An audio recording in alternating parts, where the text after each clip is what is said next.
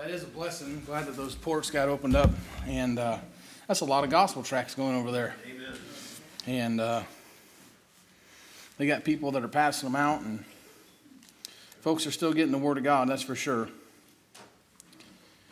So it says mute off question mark as if this is asking me a question. Neither did I. Whoops. Check this out. Am I on? Now I'm on. Praise the Lord. All right. I never had to ask me a question before. That confused me. Take your Bibles and go to Ephesians chapter 6. Some of you are going to be like, this guy, he doesn't study. He, uh, you know, gets a couple sermons and just runs with them. This is what I preached when I was down at uh, Dr. Peacock's place. And you say, why in the world would you preach that? Because half of y'all were there when I preached it. Um, and then the other half of you probably listened to it online because you're gluttons for punishment. Um, but for those of you that didn't, I really feel that the things that are being brought out in this passage, um, for one, uh, are very important. And I think that as far as in a church setting, or our local, our local church is important to go through some of these things. and, um, and it's not uh, a lack of study, it's just merely I feel like this is what the Lord wants me to do. Um, so, Ephesians chapter number six, um, for those of you who aren't aware of the theme of the Jubilee this year, was it was uh, standing, to, to stand. And uh, it was a great it was a great meeting, and I appreciate everybody praying for for us, the group down there, and everybody that went down there from our church. Uh, appreciate everybody and the support that you guys showed to that meeting and you showed to the group, and uh, all of us that go down there. We appreciate it, and uh, thank the Lord everybody got back safe, and and uh, everybody hopefully was refreshed um, that went down there. But uh, take here in Ephesians chapter number six on this topic. Um, start reading in verse number 10. The Bible says, Finally, my brethren, be strong in the Lord and in the power of his might. Put on the whole armor of God you may be able to stand against the wiles of the devil. For we wrestle not against flesh and blood, but against principalities, against powers, against the rulers of the darkness of this world, against spiritual wickedness in high places. Therefore, take unto you the whole armor of God, that you may be able to withstand in the evil day, and having done all, stand. Let's pray. Heavenly Father, we do thank you, Lord, for allowing us to be in church tonight. Thank you for this book. We thank you for the light it gives us. We thank you for the direction it gives us and the authority uh, that we have that we can stand on it, uh, Lord, and it can dictate our lives. God, and uh, I just pray, Lord, that you would help us as we open this book tonight. Lord, that you would please wash me in the blood of Jesus Christ. Father, be with my mind my thoughts and my words. Father, I pray that even though these things may be familiar, uh, Lord, that maybe uh, they would be more clear uh, uh, having gone through them again here tonight. We thank you, Lord, for just allowing us to be here tonight. Pray for our pastor, Lord. Uh, Lord, not feeling well. We have a few folks that are out. Lord, just not feeling good. Kind of in that uh, transitional time of the year where you know, colds and flus and stuff be going around. And I just pray, Father, that you put your healing hand on our people uh, that, that, that are out, and Lord, get them back here safely, uh and uh, Lord, get them here uh, back worshiping and, and in church, uh, Lord, as soon as possible. Lord, we thank you. for the faithful that are here tonight, and I pray that they get something and be able to chew on the rest of the work week. And Lord, I pray you prepare our hearts for Sunday be with our pastor as he thinks on those things he's going to bring forth on Sunday as well. Lord, again, we're thankful to be here. Lord, we pray you come back soon. But until then, Lord, help us to stand. Lord, help us to be pleasing in your, in your eyes. And uh, Lord, I pray that you bless our walk with you. We ask it now in Jesus' name. Amen. All right. Here in Ephesians chapter number six, you're seeing here that God is giving us a command to stand. And uh, that is it's important it's a, it's a part of the christian life that of course you've heard before and it, is it does become a little bit cliche uh, as far as you know take a stand for the lord and of course when you think about that a lot of times you have a you have a preconceived notion in your mind of what standing is and uh, in this in this in this book of the bible uh, the bible is pretty amazing because the bible folds into itself and uh, there was a, a brother down there that got ordained this year um, and uh, he, uh, he was blind. And he, he said some things in his sermon when he preached um, that, uh, are, are, is really good, and, and it's how you know that the Bible uh, isn't like any other book you've ever had, and that is that the Bible folds into itself. And so, if there's an underlying theme in, the, in, in a book, a lot of times you'll find a place in that book where that theme is actually outlined, and then you can pinpoint the outline throughout the different sections of the book. So you have, you have a big outline here, and then you have maybe like an expository passage that you can outline that will, that will reinforce the whole outline of the book. And I'll show you that here tonight. Excuse me, but no other book is written like that. And, uh, and if you get into, and one of the things he brought out was the, was the teaching of, of Isaiah being, they call it the little Bible. And Isaiah has 66 chapters, and of course, your Bible has 66 books. And as you go through the different chapters of Isaiah, you find the theme of each one of the corresponding books uh, of the Bible uh, in, in, correlation with the chapter that you're in in the book of Isaiah. And so it's pretty amazing uh, how, how the Bible does that. And uh, here in the book of Ephesians, in chapter number six, I think that there's an expository outline here that matches the, uh, the way that you can outline the book. And what it does is it takes this topic of standing and it boils it down to a really, really simplistic way for us to understand what that is. I was talking to a friend of mine today. He called me and we were on the phone for a little while. And uh, he was saying, you know, uh, he's talking about a guy in his church, and he said, There's a guy in my church who's been really having a hard time. And he's like, Man, uh, he's been with him since he you know, started pastoring the church. And he said, He called me the other day and said, Man, I'm just, there's this like pressure and there's just like this weight on me. He says and I, my, my relationship with God just, I feel like it's completely stagnant. The Lord is completely gone. And uh, he's like, Man, I just, I'm frustrated. I'm, I'm, I'm upset. And I just, I just feel like I can't go on like this. And, uh, you know, there's a spiritual pressure right now, um, more so than maybe any other time that we've been alive. And it's, a, and it's a pressure, it's a demonic pressure that is affecting Christians. And uh, it's just like driving home the other night. We, we left Monday morning uh, down in Jacksonville or St. Augustine and, and drove back home. And I, got, I pulled into my driveway at 6.30 Tuesday morning having dri- driven all day and all night. And, uh, and I remember that last leg, man, I was fighting to keep my eyes open. I mean, I thank God uh, for the, the cruise control and all that kind of stuff because, man, I was nodding off, it seemed like. I was like, I got to pull over here, you know because uh, I could feel my eyes getting heavy and I could feel it harder. And no matter how much I tried to focus, no matter how much you, it's like those lines just start to hypnotize you on the highway. You know what I'm saying? And it's like, it's probably three, four o'clock in the morning and you're kind of waiting for the sun to peek out behind the dark clouds. And it's like, man, it's time for bed. Folks, we're coming into the end of the church age. And folks, the night is, is, is long and it is, it is really almost done. And it is going to be harder and harder and harder to keep the eyes open. It's going to become harder to stand in any capacity.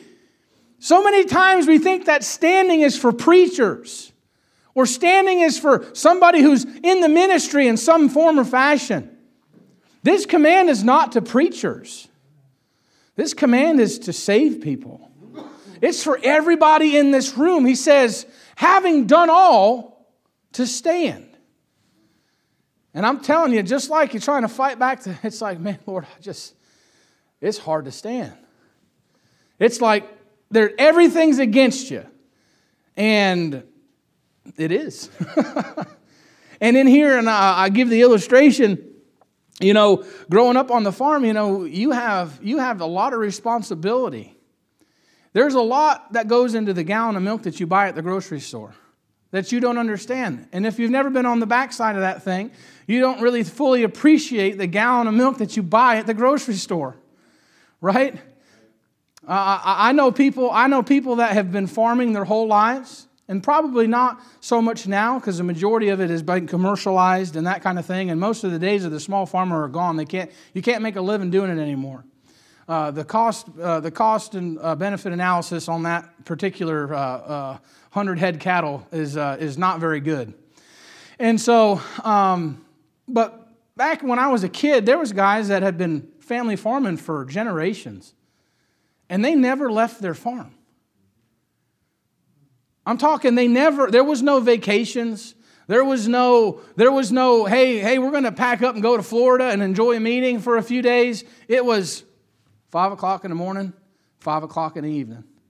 Milking cows twice a day she's calving. You're out there early and she's in labor and you're delivering calves and you're doing all this different stuff and you're bringing the cows up from the time that they're newborn little calves and they're on a bottle and you're transitioning them to a bucket and then you're putting them out in the field and you're doing all these different things all for the sake of that moment when she has that calf and you get the colostrum worked out of her and now she's a producing cow and you can put her in a rotation to where you can put a milker on her and she starts to bring profit and she starts to put milk in the bulk tank right? Also, that somebody can go to the grocery store and pay whatever the price of milk is and put it in their grocery cart. Say, what, what are you trying to say? Milk is a byproduct of a long chain of work. And standing is similar in the fact that it is a byproduct of other things that have to take place in an individual's life before they can stand. So many times we lead somebody to the Lord, or we have a newer Christian, or some folks that come in, and uh, the temptation is, hey, you need to you need to do something for Jesus. It's like, hey, come into church and you need to do something for Christ now. It's like, hey, you need to take a stand. That's your job. You need to, hey, listen, you're putting the cart before the horse. You're putting the cart before the horse. You're going to hurt people because you're given a warning. And if you're taking notes, write this, this in conjunction. If you have a margin uh, there in your Bible, I would put a cross reference uh, here in Ephesians chapter 6 in the, in the, verses that, that relate to standing. I would put a cross reference to 1 Corinthians chapter 10, verse 12, because it gives you a balance for what he's saying in Ephesians chapter 6. And as Bible believers, we've gotten, we've gotten the, uh, the, the rap of being pretty hardcore. Like, we don't have a problem taking a stand, right? Because we, we know we're right. And sometimes that confidence of knowing what the Word of God is and knowing your doctrine and that kind of stuff, you say, Well, I'm taking a stand. But there's a balance. Here in uh, 1 Corinthians chapter 10, verse 12, it says, Wherefore let him that thinketh he standeth take heed lest he fall. You better take heed lest you fall. I've been in church for X amount of years. I don't care. You better take heed lest you fall. Yeah, well, I've been to Bible school. You'd better take heed lest you fall. I've been in church, uh, you know, nine months before I was born, and don't you know I'm a Sunday school, and I'm a, and I'm a, uh, you know, and I do this, and I, and, and you have this laundry list of things that you do. What is he saying? You better take heed lest you fall. Because there's a position that you can get into, and that is where you think you're standing. But what you don't realize is you're actually hanging off a cliff. And if you're not careful, it's a long way down. So that means, and, and Paul is unique in the, in the fact that he speaks more on self deception than any other writer in the Bible. And when he speaks to that, he says, he tells you constantly, be not deceived. He says, deceiving, don't deceive yourself. That means that you can think you're doing something correctly, but you're really not. There's a danger.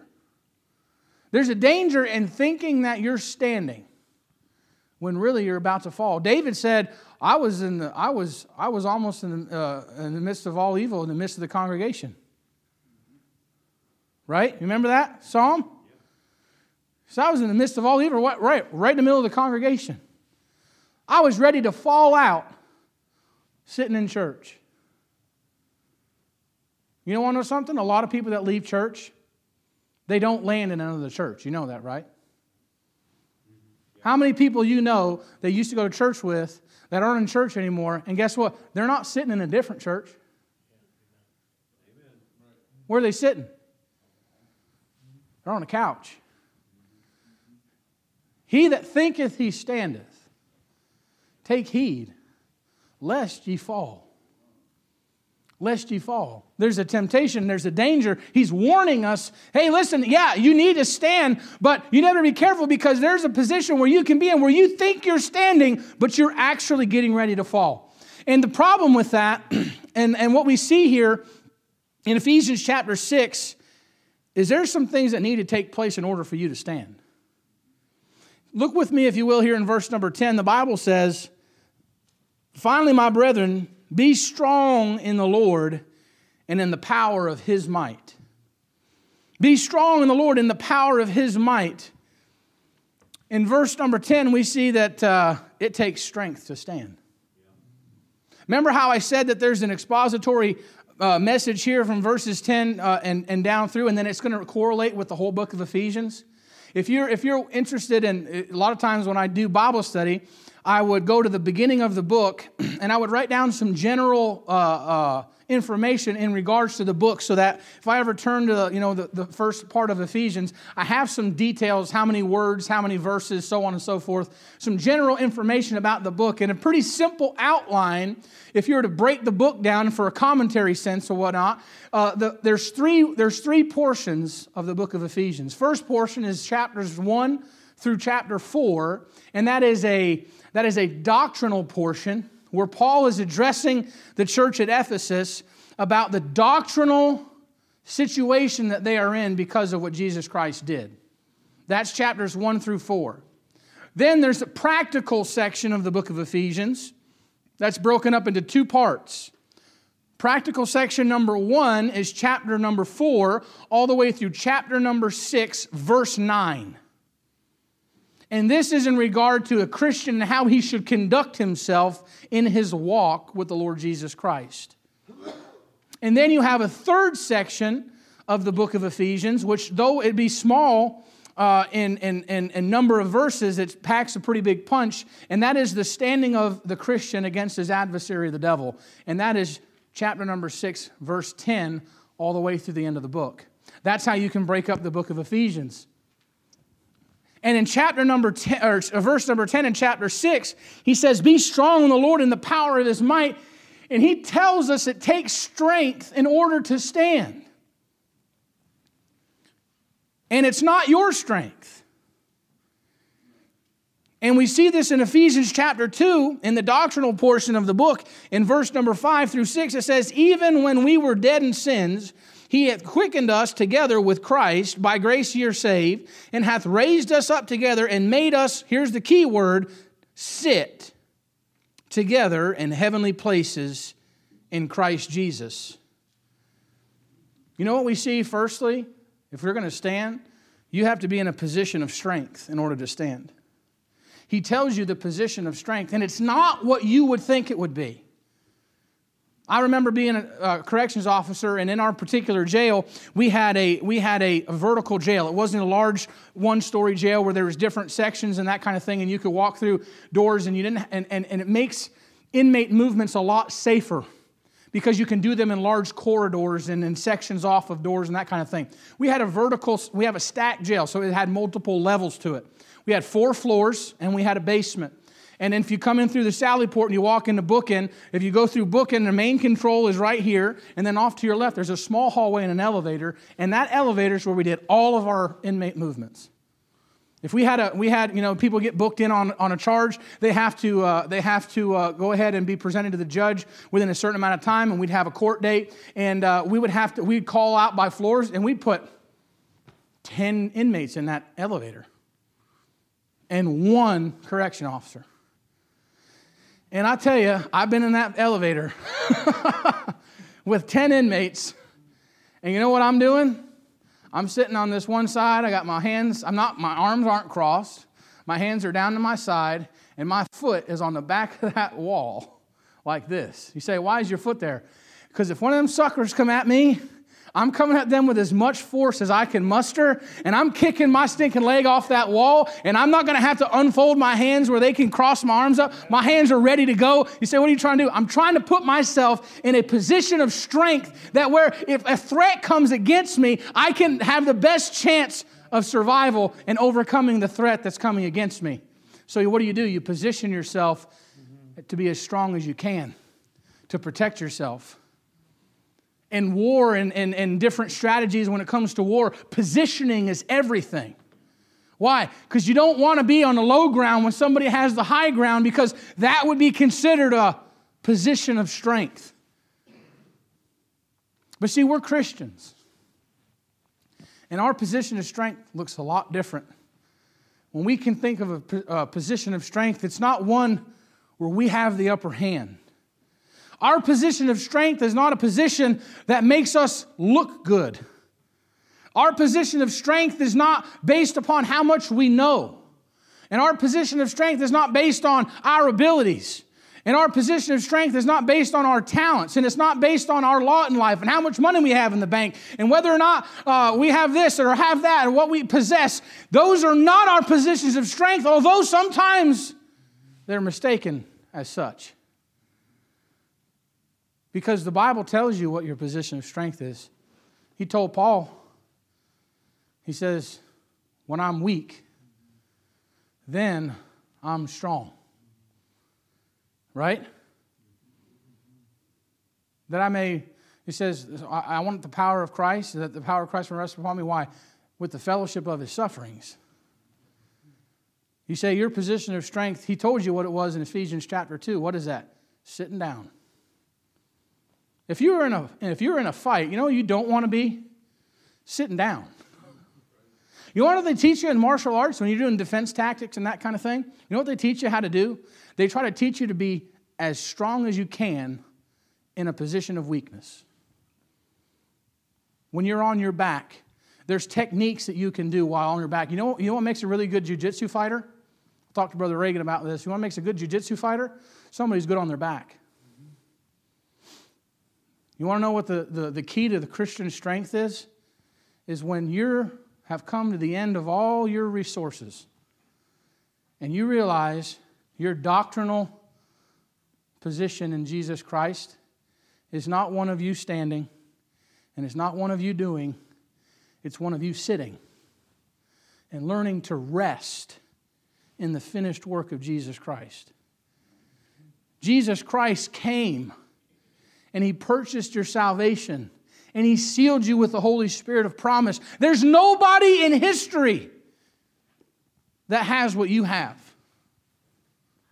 in this church age. Old Testament saints would have killed to have what you have. In the future, tribulation saints would kill to have what you and I have tonight. What's our position in Jesus Christ? Our position of strength? I am seated with Christ in heavenly places. I am tapped in to God the Father because Jesus Christ is sitting down at his right hand. Amen. And I'm in him and he's in me and he's in the Father and there's this like you know, this like threefold cord that can't be broken and I'm just wrapped up in the middle of that thing. Amen. Amen. And I'm eternally secure. And my doctrinal position in Jesus Christ is where I tap into my strength. The joy of the Lord is your strength. How do you get joy? Fellowship. How do I get fellowship? It's by doing. No. You get fellowship by resting in what Jesus Christ has already done for you. I love the very simplistic illustration, but I have children now, so I can use them. My kids, they do dumb stuff because that's what kids do. They do dumb stuff, right? But you know what they don't have to do? They never have to impress me in order for me to love them. I don't come home from work, and Isaac don't come home from school, and the kids don't come home from school, and they say, "Oh, Dad, look at what I did! Look what I did! Uh, you know, do you love me? See what I'm doing? I'm getting good grades. Do you love me?" No. I loved you before you walked in the door. I loved you before I saw your report card. I, I love, I listen, I loved you before you cleaned your room without being asked. You say, why? Because you're my son. You're my daughter. You're my child. I can't love you anymore. Right? How do you get how do you get strength? You get strength in resting in the Lord Jesus Christ. Because what ends up happening is, is if you look at how lifeguards are trained, They say if somebody's drowning and they're flailing their arms because they're fearful and they're doing everything in their power to keep themselves alive, you cannot help them. Because they will hit you, they will grab you, they will pull you, and you will both sink to the bottom and you will both drown. And so, what do you have to do? You have to wait until that person tuckers themselves out to where they stop trying to fend for themselves and protect themselves and provide for themselves and sustain themselves. And they realize, I can't do this on my own. I need somebody else to do it for me. And then that trained diver can come in or that trained lifeguard can come in and swoop in and, and bring them up and set them on, their, on the part of their chest as they, as they secure them and they paddle to safety and get them to where they need to go. Do you realize a lot of times that's why you feel so weak?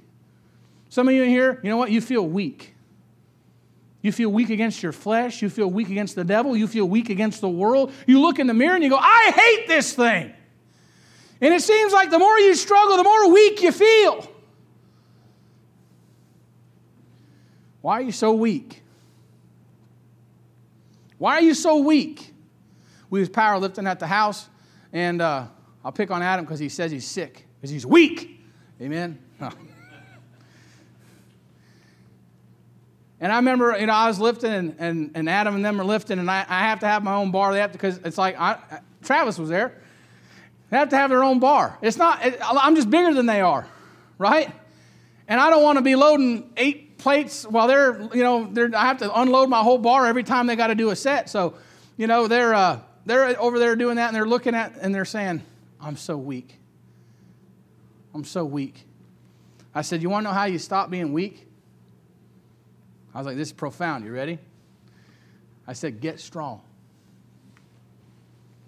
If you're sick of being weak, then get strong. Well, how do I do that? You don't.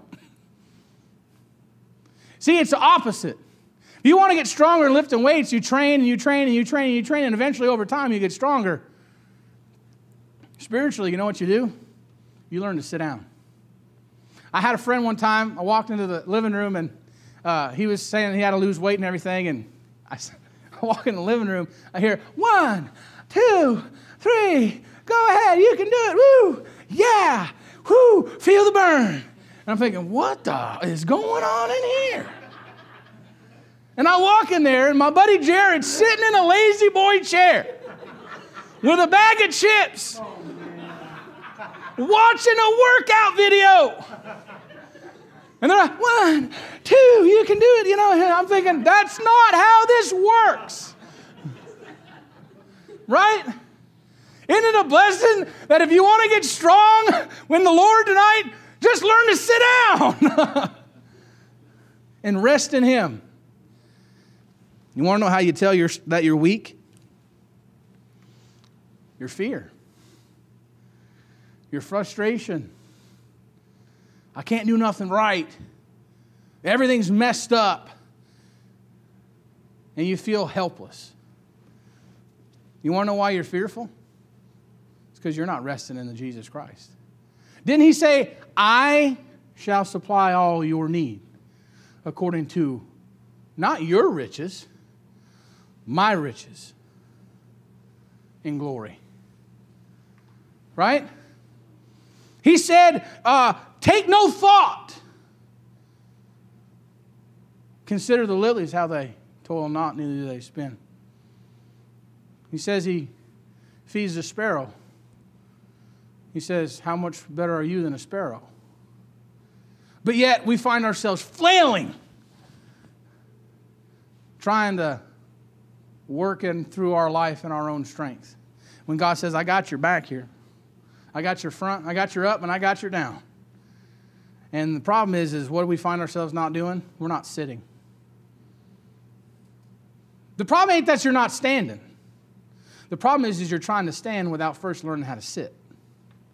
You want to know why we want to be careful with new Christians trying to get them doing things before it's time for them to do things? Because the first thing you need to do after you get saved is learn how to sit down. You know what the hardest thing for some of you to do? You know what the hardest thing for me to do sometimes is learn to sit down and do nothing. I didn't know how to take a vacation. I'm, I'm not kidding. Brother Sam called me. He says, Hey, what's your plans? I'm like, Bro, I ain't got no plans. I just plan on just like existing somewhere other than my home for X amount of time. He says, Man, you need a plan. like you need a, you, know you need to you know like have a vacation you know you know just just get on just whatever. Like i didn't know how to just i didn't know how to relax successfully. You know what i'm saying? Because we're really bad that if we're not working we're really bad at learning how to rest. Amen?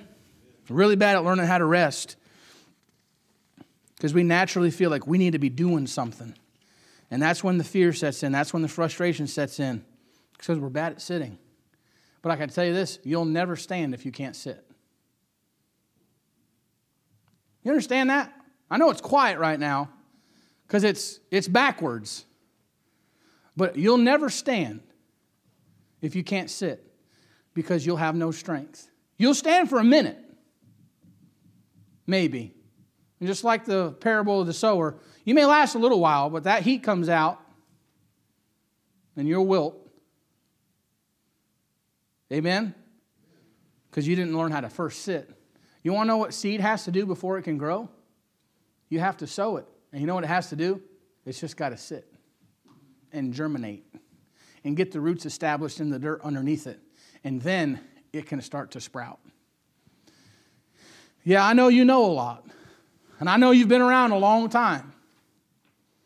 And you're thinking, yeah, whippersnapper, you think you know it. No, I'm telling you, I'm warning you, take heed lest you fall. Because, yeah, I may be young, but I've seen a lot of old folks fall out. Amen. I've seen a lot of old folks fall out in my little time being around because they didn't know how to sit. Number two, I want you to see something here. Look in verse number 11. He says, Put on the whole armor of God that you may be able to stand against the wiles of the devil. Look in verse number 13. Wherefore, take unto you the whole armor of God that ye may be able to withstand in the evil day, and having done all, to stand. We see that after we learn to sit, there's a command here to put on the whole armor of God. That's a work that you, that you do. You have to put it on. You have to do that. It is a work. It is an, it is an, it is an outward thing that you need to do. You know what we find in Ephesians chapter number 4 in verse 1? It says, I therefore, the prisoner of the Lord, beseech you that ye walk worthy of the vocation wherewith ye are called. You say, how are you going to stand? You'll never stand if you, learn how, if you don't learn how to sit, and you'll never stand until you learn how to walk. He says the whole armor of God. You notice how the whole armor of God that he speaks of here is completely personal? It has to do with your personal conduct. It has to do, uh, uh, look in verse, uh, you don't have to turn there, but in 1 Corinthians chapter 9, verse 27, it says, But I keep under my body and bring it into subjection, lest by any means, when I have preached to others, I myself should be a castaway. Paul's saying, I know that my walk will affect whether or not I can stand. Because after all, if me standing, which is him preaching, that's him standing up for what God has done or what God had said, and he knows that if he doesn't have his body in subjection and how he conducts himself, that his walk is affected negatively, or his stand is affected negatively because his walk isn't what it should be. And that's the gripe of everybody that's not in church. Bunch of hypocrites. Bunch of hypocrites in the church. You can't trust anything they say. You can't, you know, and I've seen them do this and do that and this, that, and the other. And you get into hypocrites in the church all day long. I get it. And that's not what this is about. What this is about is if you're going to stand, you know what you need to first learn to do? You need to learn to walk. You know what we preach constantly? Pastors all the time preaching on a personal relationship with Jesus Christ. The power to walk comes from sitting, but walking has to happen before you can stand. Okay? Romans chapter 14, verse 22 says, Hast thou faith? Have it to thyself before God. Happy is he that condemneth not himself in that thing which he alloweth. You know the problem that we have, and I say we because I have it in my life too, is we allow things in our life that affects our walk. And you know what it's going to do ultimately? you ain't standing for nothing. You can't even walk. How are you going to stand?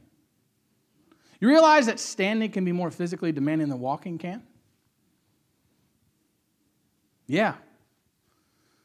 And so, and so he tells you here loins girt about with truth, breastplate of righteousness, feet shod with the gospel, uh, shield of faith, uh, helmet of salvation, sword of the Spirit. These are all things on the inside. I can't, I can't look at Brother Andrew and say, man, you, you got the whole armor of God on. Amen. I can, I can tell. He's decked out. I can't tell that. I can't tell if any one of you has the whole armor of God on. You can tell me you have it on. But the only people who know you do is you, God, and the devil. Right?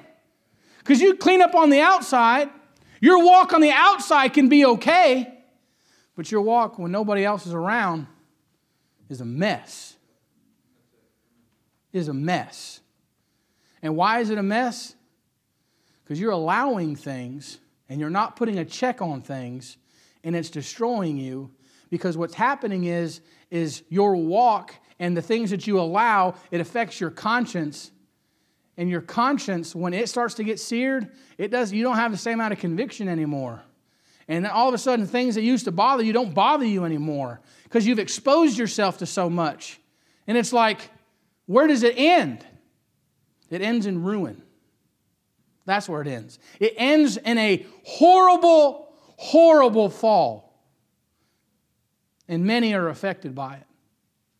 And you've read the articles of the preachers, and you've read the articles, and you've heard the, the horror stories of so and so did this, and so I can't believe that they did that. And how in the world did they do that? I just would have never thought that they would do that. I served under a pastor for five years that's on felony charges of child molestation right now. How does that happen? Something wrong with his walk. Something wrong with his walk. Every flaw of a man's character is preceded by an evil line of thinking. It doesn't just happen. There's an evil line of thinking when somebody falls and their walk's all messed up and the kids become a victim. You want to know what I've learned in the observation of Christians over the years? And I've seen it in my own life. We get real dogmatic about preferences. We get real dogmatic about things that we like and things that, you know, we those are our convictions. Right? There are convictions. They're not based on Bible, they're just our convictions. I'm not saying that's wrong necessarily. I've watched families break apart and teens go berserk because they took a stand that if their girls wore pants, they were of the devil. Now, if you don't wear pants, I don't care. But was that stand, if I asked that mother today, hey, was that stand worth it? When you lost your daughter and she ran up north and hooked up with some guys up there, all because she, you, you, you, put, the, you, put, the, you put such a strain on her to be what you thought uh, spirituality was, and you thought all this was it, and you said if, if she did this and if she didn't have a skirt on, that she was, you know, of the devil, and you told her that all the time, and she said, and the minute she turns 18 or, or 17 or 18 and she had got her car license, she said, See you later. Was it worth it? Hey, the convictions, the convictions that you have that you're so dogmatic about that aren't rooted in the Bible, have you ever considered what that may produce in the folks around you? Because you want to know what I've learned? A lot of times, a strong stand is a cover up for a weak walk. And the reason why folks are so dogmatic about stuff is because they're actually trying to cover up and they're compensating for the fact that they're struggling with the same thing that they're standing against. Right? That's like, Pornography's so bad, it's so wicked, so this. And what are you looking at when you're at home by yourself? Well, you stand against it real hard. And I'm not condoning it. But is that a cover up for your weak walk? Sure, you talk, you, you, you talk a big talk about, you know, uh, you better watch your mouth and you better, you better, uh, you know, not be backbiting all this different stuff. Let me ask you this. Uh, how many prayer requests have you asked on somebody else's behalf when really it was just you trying to get information about somebody else or tell somebody else what you knew, all on the, on the auspices of it's a prayer request? I'm making a stand. No, you're covering up a weak walk. You see, Bible believers, we think standing is something it's not. You feel me? I know this is way down in the tater patch here. I get it. I get it. Because guess what? It, it requires you to look back and say, why am I so dogmatic about that? Why are you? How come you just can't be balanced? Because that's what the Bible tells you to be.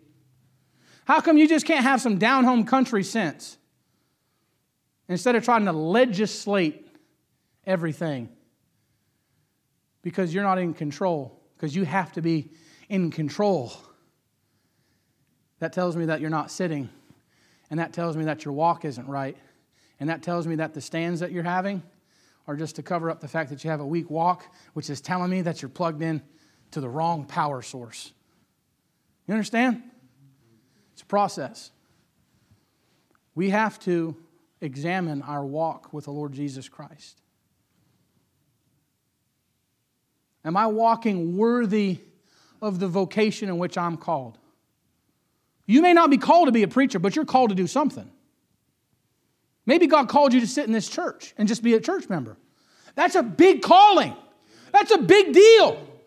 Maybe, maybe God called some of you ladies in here, you're in the place of your life now where you're raising kids. That's a calling. It's a big deal.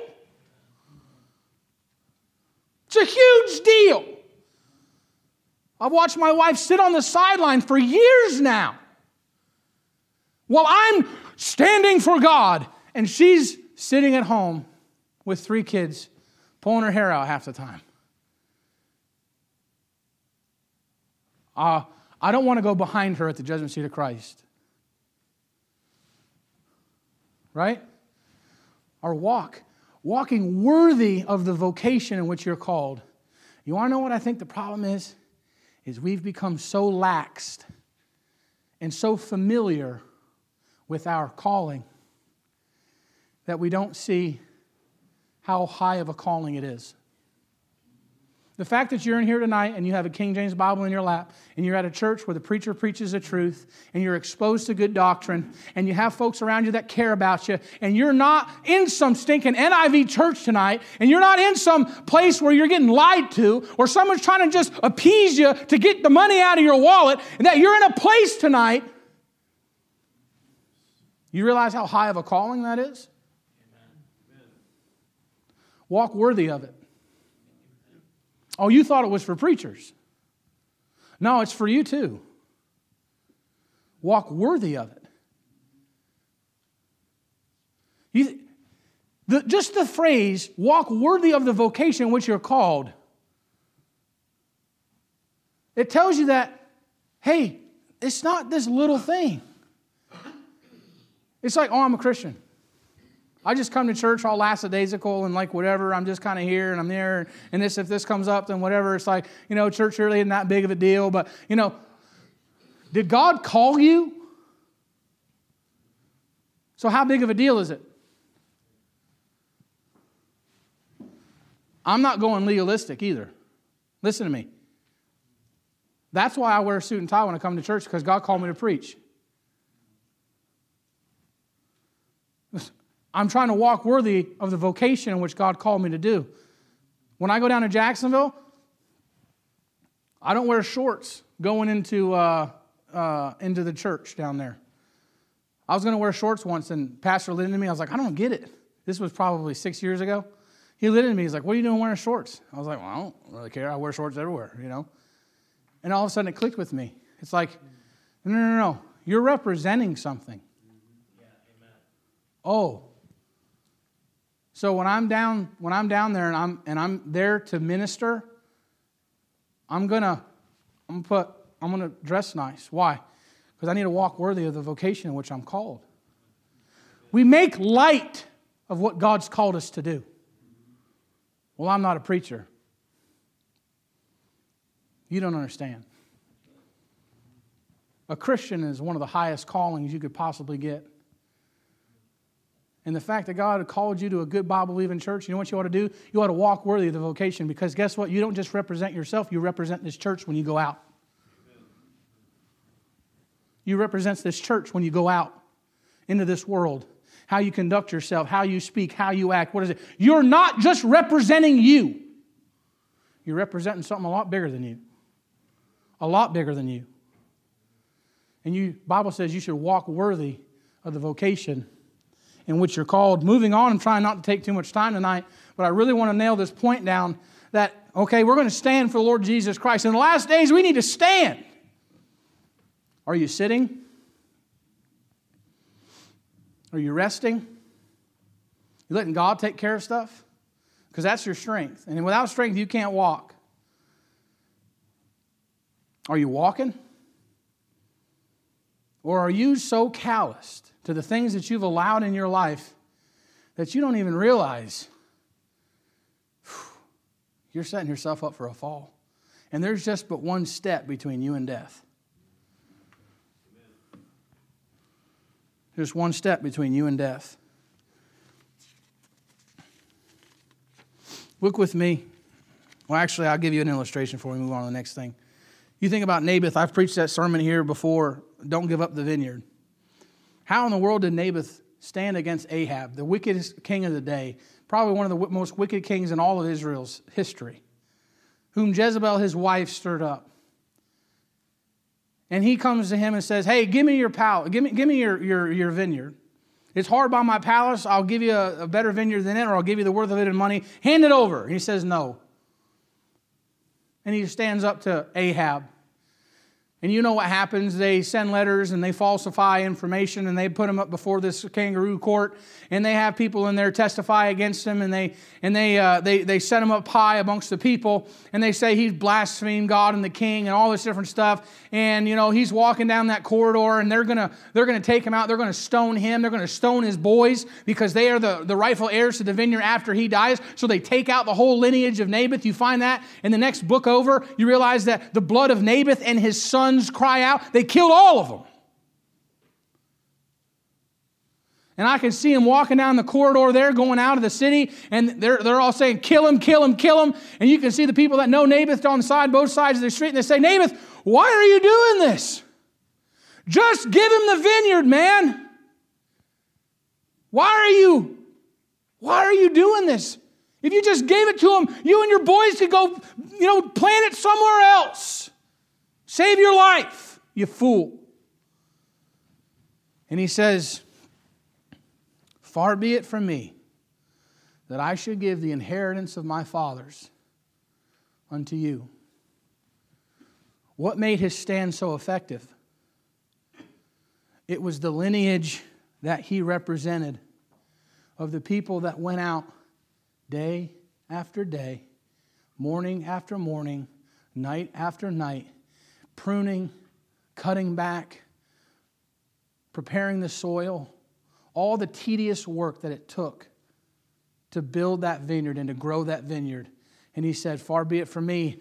I know this is what God put me in. This is the vocation in which I was called to do. And I will not give this thing up. Because his fathers had walked that course with him hand in hand for all those years, and he realized that the thing that he was representing was so much bigger than him.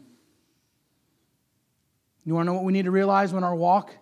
Is that you have a lineage of people behind you that have given their life for what you so freely enjoy. And the vocation in which you've called, whether in any capacity, it represents something a whole lot bigger than you. And it's worthy for you to walk correctly and conduct yourself in a manner that's pleasing to the Lord Jesus Christ. Finally, Look in verse 12. The Bible says, For we wrestle not against flesh and blood, but against principalities, against powers, against the rulers of the darkness of this world, against spiritual wickedness in high places. He says, He tells us here the proper stance in which to have. I'll say a couple things here about standing all predicated on the things that we've said before that you cannot stand if you first don't learn how to sit. And you cannot stand if you're not walking. And you can't walk if you're not sitting. Standing is a byproduct of these things. But here he tells us the proper stance. The first thing he tells us is we need to know who we're standing against. He said here, he says, For we wrestle not against flesh and blood, but against principalities, against powers, against the rulers of the darkness of this world, against spiritual wickedness in high places. You're not standing against people. You're not standing against some political action. You're not standing against your own preferences. You're standing against the devil. You're standing against the flesh and you're standing against this world. And don't get it twisted. You have to realize who you're standing against. Because so many times we focus on each other, or we focus on situations, or we focus on, uh, you know how many, you know how many people are so wrapped up in the news right now, as if that's your stand. I've had preachers tell me, this is the cross we die on. The heck are you talking about? It's the cross we die on. Whether or not we lose America, that's the cross I die on? No thanks. Whether uh, your president gets in or not, that's the cross you die on? You stand before Jesus Christ with that cross. Not for me. Who do you stand against? You're not standing against the people sitting next to you. I know that we're asked to do an impossible thing, and we have all different walks of life and all different personalities and all different backgrounds, and it's almost impossible to get everybody in one place and getting along with each other. Especially when I'm involved in it. I get it. I have a horrible personality. I get it. I understand. My wife tells me all the time. But we're called not to fight amongst each other. We're called to be unified body of believers to stand against the one that we're supposed to be standing against the world, the flesh, and the devil. So you need to know who you're standing against. Properly identify the enemy. Next time you get your, you know, your your cackles all up and somebody said something and maybe there's some misinformation maybe there's this that and the other. And right before you start to like open your mouth and start to shoot it off and say something about so and so and start running somebody down and everything else maybe you need to properly identify the enemy. Before you shoot that post that can't be withdrawn because once it's out there and somebody reads it it's there for good and even though you delete it off of your whatever, I don't know how it works, but you delete it off of your whatever, people already read it. They know what you said. And you're messing with that foolishness and you think it's innocent. It's not innocent. And you need to realize who the enemy is.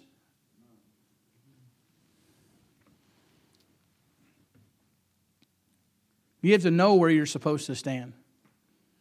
You need to know where you're supposed to stand. David had a mighty man and he had a patch of lentils, and he says he stood in that patch of lentils and he fought everybody off until the sword clave in his hand and he couldn't let it go. If anybody else would have tried to defend that pea patch, they'd have been wrong. Why? Because it wasn't theirs. Right? It wasn't theirs. So you need to figure out where God wants you to stand and protect your pea patch. I said this down there, and I'll say it here. I realized a long time ago I'm not Dr. Ruckman right? And God called Dr. Ruckman to stand for some things. The King James Bible, eternal security, all this, this, this doctrinal, you know, stuff that, I mean, I couldn't, I couldn't, I couldn't stand for that even if I wanted to. I'd just be regurgitating what he said. That's not my position to stand in. And it's not yours either. You want to know why we have so much division amongst Bible believers right now? Because everybody's trying to vie for the spot of the next Dr. Ruckman. What's the problem? They're not standing where God told them to stand, they're standing in another man's pea patch. So, you know what you need to do? Figure out where God wants you to stand. I know where God wants me to stand. 1511 Elmbrook Trail. That's my house. And I have a family there. That's where I, I need to stand right there in my pea patch. God put me working with the teenagers in this church. Pastor asked me to do that several years ago. I prayed about it. The Lord said, go ahead and do it. And you know what? That's my little pea patch, that little Sunday school room up there. You know what I found out? I feel God enables me more in Sunday school than any time I get behind a pulpit. And you don't see it because you're not in Sunday school class. The teens see it. At least when I'm when I'm teaching up there, I really feel like God's enabled me to do that more than sometimes when I get behind a pulpit and preach. Because that's where God's got me standing. And if He opens the door to do something else somewhere down the road, uh, I, I have no idea. But I know this wherever He tells me to stand, that's where I need to stand. And I don't need to try to build on another man's foundation. The Bible tells you, Put not forth thyself in the presence of the king, and stand not in the place of great men. Sometimes, you know what you do? You idolize people, and it's all right to do that to a certain extent. And, you know, you, you look up to folks and you say, I'd like to be like so and so. But then you get to the place where you're trying to be them. And you're not standing where you're supposed to stand. And God will not enable you to stand there because you're standing in the wrong spot. And He said, Don't stand in the place of great men. He says, For better is it that it, said be, that it be said unto thee, Come up hither, than that thou should be put lower in the presence of the prince whom thine eyes have seen. It's better for God to promote you to a place where you can stand than for you to try to promote yourself to that place. You need to be careful where you stand. And finally, I'll say this, and then we'll take prayer requests. You need to know how you're supposed to stand. You need to know how you're supposed to stand. You know, there's side effects for standing for a long period of time. It's more physically taxing than walking is. You can walk further distance than you can stand. Okay? When you're standing, you're putting, you're putting all your pressure in a static position on all your joints and your muscles and your ligaments. And if you have, if maybe if you're standing, you ever, anybody here ever been like a cashier or a place where like maybe you're in manufacturing and you're just standing all day long? And I'm not talking like running back and forth where you have some movement, you can move around. I mean, I remember I was like, you know, 16, 15, 16 years old, and I, uh, my first job at like age of like 15 or something, I was a dishwasher, and I stood in front of that stupid dishwasher for like, you know, 10 hours a day, just spraying dishes and putting them in the Hobart and closing the door and sliding everything through. And I literally just stood there. And I remember being a cashier for like a year and a half or something like that at Kmart growing up. It was one of my three jobs when I first moved out of my house. And you stand there in this one position all day long, and you're just standing there. And by the time the end of your day, you're like, oh, Lord, help me. you know? Feel like you're 80 years old and you're just like walking like this, and you're like, I just can't stand anymore. Sometimes we become so rigid in our stand that you don't realize you can't stand all the time. And if you're constantly trying to stand, you're going to wear out. You're going to put unnecessary pressure on your lower extremities, and you're going to be in a lot of pain. And your pelvis can shift, and you can, and, and, and being out of adjustment. And then if your pelvis, pelvis is shifted, then you know you have one leg a little bit longer than the other, and it puts pressure on your hips and puts pressure on your on your joints, and your ankles start to hurt, and your feet start to hurt. And you know what? It's just bad all the way around. Some of y'all know what I'm saying. Say, what's the problem? Standing too long. Standing too long. You know, sometimes you need to sit down. Sometimes, you know what you need to do? You just need to shake it off a little bit, take a little walk, and let somebody else stand for a minute. You can't stand all the time. Standing is a byproduct of the other two. And you know what the remedy for standing for long periods of time is? They say, you need more support. That's what they say, they need more support. Because your arches are hurting. We was just down in St. Augustine, and they had this reflexology place down there. I don't know what that is, but it's something where they massage your feet. It's fantastic. I'm serious. It's fantastic because I usually pay my kids to rub my feet. But I tell you, inflation has hit the Biano household. I used to get a foot rub for like, you know, a few cents or something. Now it's like, Dad, I need a fiver. And I'm thinking, man, that's like 500%. you know, inflation has hit. My kids are sitting on cash for days because daddy's feet hurt. You know what? You're standing for so long, and you know what you need? You need some support.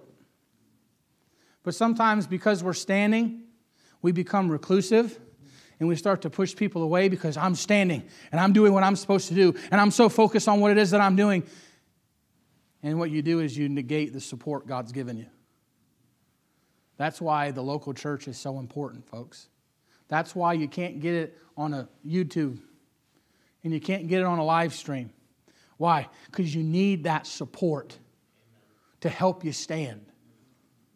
And every now and again, you know what you need to do? You need to sit back and let God come in with his thumbs and just put his thumbs in them arches. Hallelujah. Yeah, you know what I'm talking about. And they put them thumbs in the arches right there and they start rubbing up and down. And you just like, you know, you just fall asleep. Last thing, and I'll give you this illustration, we'll be done, we'll take prayer requests. You know, on the farm, one thing that you don't even really think about is the amount of money that is spent on the feet of the cattle. Because they have hooves. And they spend majority of their time standing or walking around. And when you're on the farm, they're walking on concrete. They're not walking on soft and that kind of stuff. And when they're walking in the dirt, a lot of times what ends up happening is, is if there's any kind of tweak or, or something like that, the hoof can start to, to can roll. And there's an outside wall, then there's an inside portion of the hoof. And underneath that is what they call the corium. It's kind of like the wick of your fingernail. You know, you cut your fingernail too far, there's like that live section, it really hurts, it can bleed and stuff. That's like the corium in the bottom of a cow's hoof. And what happens is, is that they get to walking and they get to standing, and all of a sudden they get like a small, just a small little crack in that hoof. And things start to work their way in there, and stones can get in there. They can step on a nail, or, or, or just dirt and stuff can get packed into that thing. And so what happens is, is a hoofsmith will come out and he'll take that first layer of gunk off and he'll take a grinding wheel and he'll grind that hoof down and you'll just see a small little speck of brown. And you'll think, that's no big deal. But here's the problem. That cow comes walking in and they say that cow's lame because it's, it's, it's, it's, it's kind of lifting this one foot up and it's trying to, and it can't hardly stand anymore. And so, what that vet has to come do, what that hoofsmith has to come do, he's got his special knife, got a little curve on the end of it, sharper than a razor blade. And they take that cow's hoof and they put it up between their legs and they have the hoof right here. And they take that thing and they see that little black dot and they start to they start to hew out that hoof. And they're just taking hoof out. They're taking hoof. It's just like a horn. It's just like trimming your fingernails. It's not painful to the cow. And as they start to remove that, that hole gets bigger and bigger and bigger. And, it's, and what happens is, is there's separation because a lesion gets down in there and it gets infected. And they get to the place where they take out that last bit of horn, and all of a sudden, blood and pus start to pour out of that hole. Because what has happened is they've been standing for so long without support that something has gotten in there and that lesion has formed, and on face value, you can't see that there's a problem, but they're in pain. And they're having a hard time walking, they're having a hard time standing, and their life is miserable. You know what it takes to fix that? You have to remove every bit of delaminated horn. That means that the horn has separated itself from the corium underneath it, and now there's a gap there, and every bit of that horn has to be removed. And a lot of times what happens is, is they remove almost 90% of the horn in that hoof, and all you see is this big red lesion, pus filled, and you have to drain all that pus out, and it stinks. Oh, it stinks. And then you know what they have to do?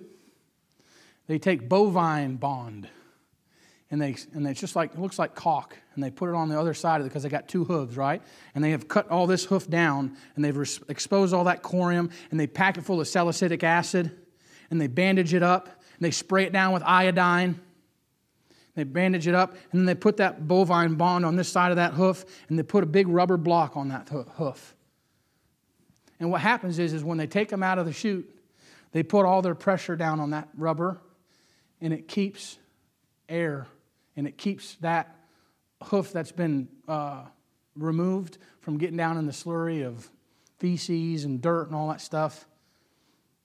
And it's a painful process. But the minute that they get all that stuff worked out, the amount of relief that comes to that cow, that cow can walk out of that chute and not be lame anymore. Say, why is church so important? Because that's where you come in and you get your feet worked on. And sometimes you got a little fracture, you don't even know. There's just a little sliver and you got junk in there. And you come in here and you're in pain. And you're like, I can't stand, I can't walk, I can't sit. Everything hurts. And everything in your mind is just pushing out every bit of preaching you're hearing. And it's just like, I don't want to be here. And it's just like, you know what you need to do? You need to sit there and put your hoof up. And let the Word of God come in and just start taking that horn away. And get all that junk out. Why? Because we're living in a time, folks, it's imperative that we stand. It's imperative that we are doing what we're supposed to be doing because literally, that horn could sound at any moment. We could be out of here. You realize that before you get home tonight, you could be standing in front of Jesus Christ. So, my question is, is Are you standing? Are you standing? I'm not talking about are you preaching. Talking about are you standing? And in order to answer that, you have to say, well, am I sitting? And how's my walking? Because I'm not standing if I'm not doing those two things.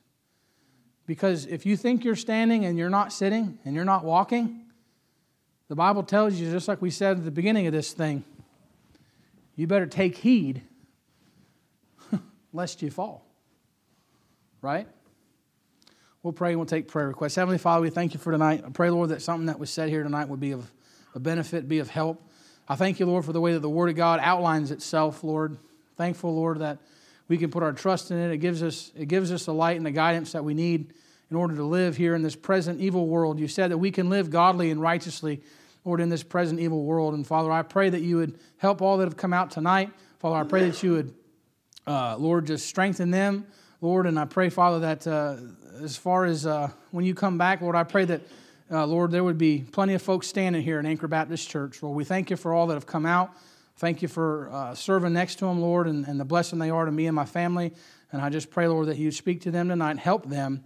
Uh, and uh, bless the rest of the service, we ask in Jesus' name. Amen.